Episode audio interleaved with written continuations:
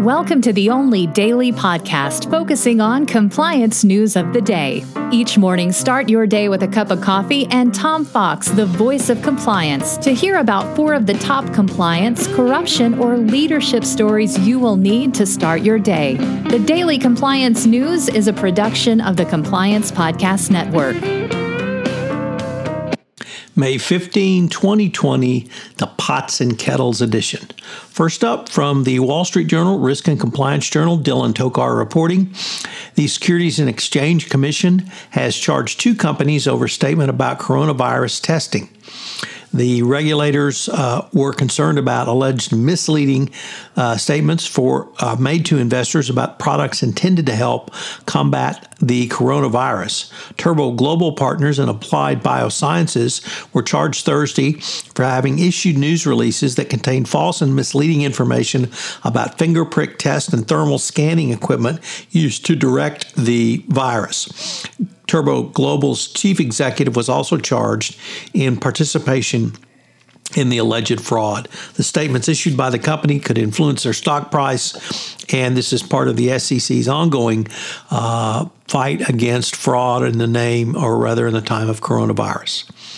Next up from the Wall Street Journal, uh, an exclusive story that is certainly in the pots and kettles category, as Boeing chief executive David Calhoun predicted that a major U.S. airline would fall uh, by the by literally the autumn due to the fallout from the coronavirus uh, health scandal. Uh, the airline industry, American, United, um, were just aghast at this statement, and they called on uh, Boeing CEO to uh, pull back from this. Um, if a major U.S. carrier goes out of business, well, uh, that seems to be not good for uh, Boeing, and it's certainly not good for the flying public. So it's unclear why a company that claimed it needed $60 billion bailout, only to find out, lo and behold, they could raise their own money, would now say that uh, one of their largest customers is going to go belly up. But it's uh, not the way to influence friends and people. So perhaps uh, Boeing CEO needs to reread his Dale Carnegie.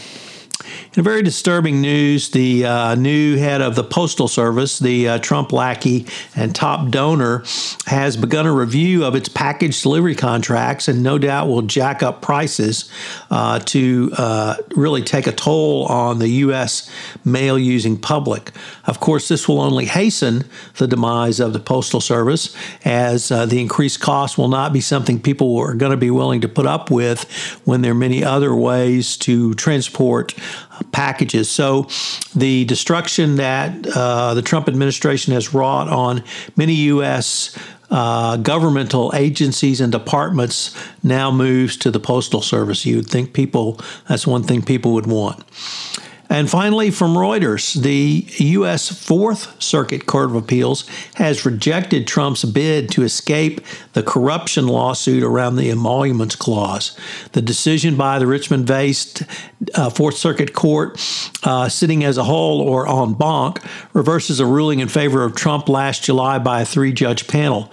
The lawsuit alleged violation of the Constitution's emolument clauses, rarely tested in foreign court, that ban a president from accepting gifts or payments payments from foreign governments without con- uh, congressional consent.